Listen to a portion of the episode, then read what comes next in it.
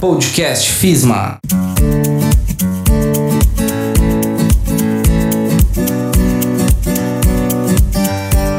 Olá, tudo bem? Bem-vindos a mais um episódio do Podcast FISMA.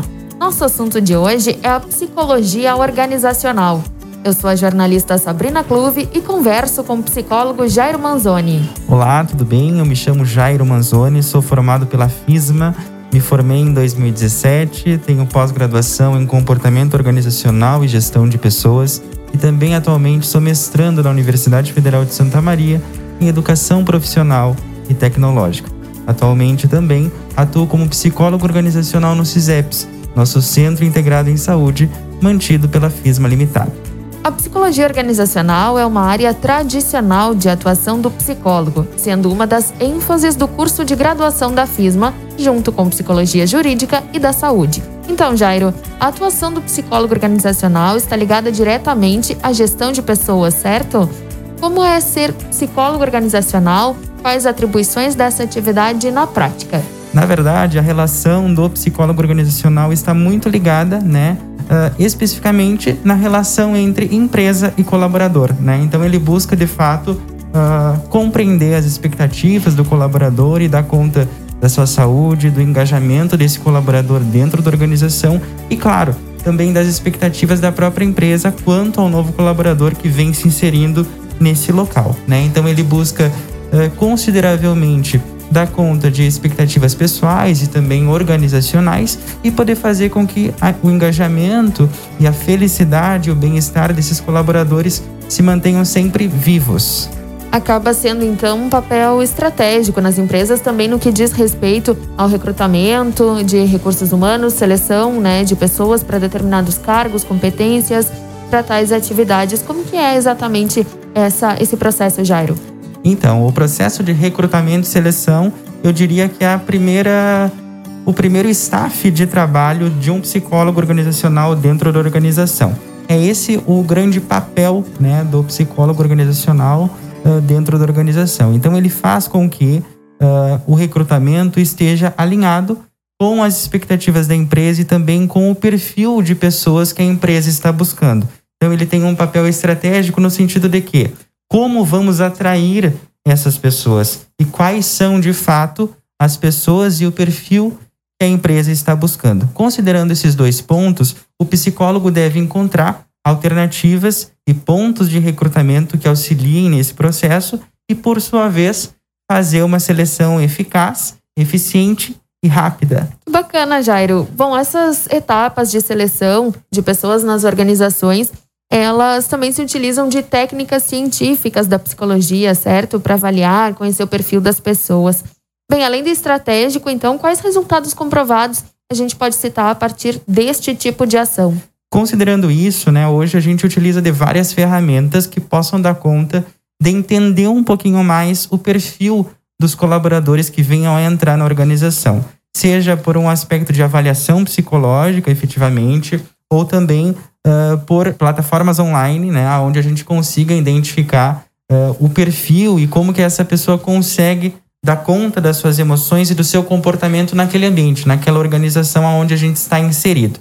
Considerando isso, a gente busca uh, precisamente ter um, um olhar né, de como aquela pessoa vai poder trabalhar naquele espaço e poder dar conta da sua função, qual está se candidatando. Né? Então, hoje nós temos a avaliação psicológica, que é o tradicional, uh, a tradicional ferramenta né, utilizada pelo psicólogo, e ainda uh, plataformas online que auxiliam e dão outras, outros vieses, outros olhares para essas questões do perfil uh, do colaborador. Certo. Jairo, a atuação do psicólogo também está ligada ao desenvolvimento humano, né? Essas habilidades, como tu, tu disseste. Se tu puder nos trazer um pouco dessa questão também dentro das empresas, como que, que funciona esse desenvolvimento? Tá certo. Então, trazendo o desenvolvimento humano, vamos pensar numa analogia de que todos somos diferentes, né? Todos temos habilidades diferentes, uh, posicionamentos diferentes, comportamentos diferentes. E para isso é importante nós identificarmos o que a empresa está buscando e qual perfil nós temos em mãos, né, disponível. Então, com isso, a gente vai buscar o quê? Um plano de desenvolvimento. Todos nós temos gaps necessários que precisam ser desenvolvidos, precisam ser melhorados. E é para isso que serve o desenvolvimento dentro do meio da psicologia organizacional. O psicólogo organizacional atua efetivamente em desenvolver novas habilidades e competências nas pessoas, nos colaboradores, para que possam, de fato, uh, serem atrativos e estratégicos para a empresa onde ele está inserido. Justamente também, por exemplo, algo que precisa ser trabalhado, né, para não prejudicar essa pessoa no seu ambiente, o psicólogo organizacional também nessa questão acaba tendo um papel delicado, né, em resolver conflitos, enfim, desenvolver uh, algumas competências, né, nas pessoas, enfim, como que, que, que é essa parte, Jairo?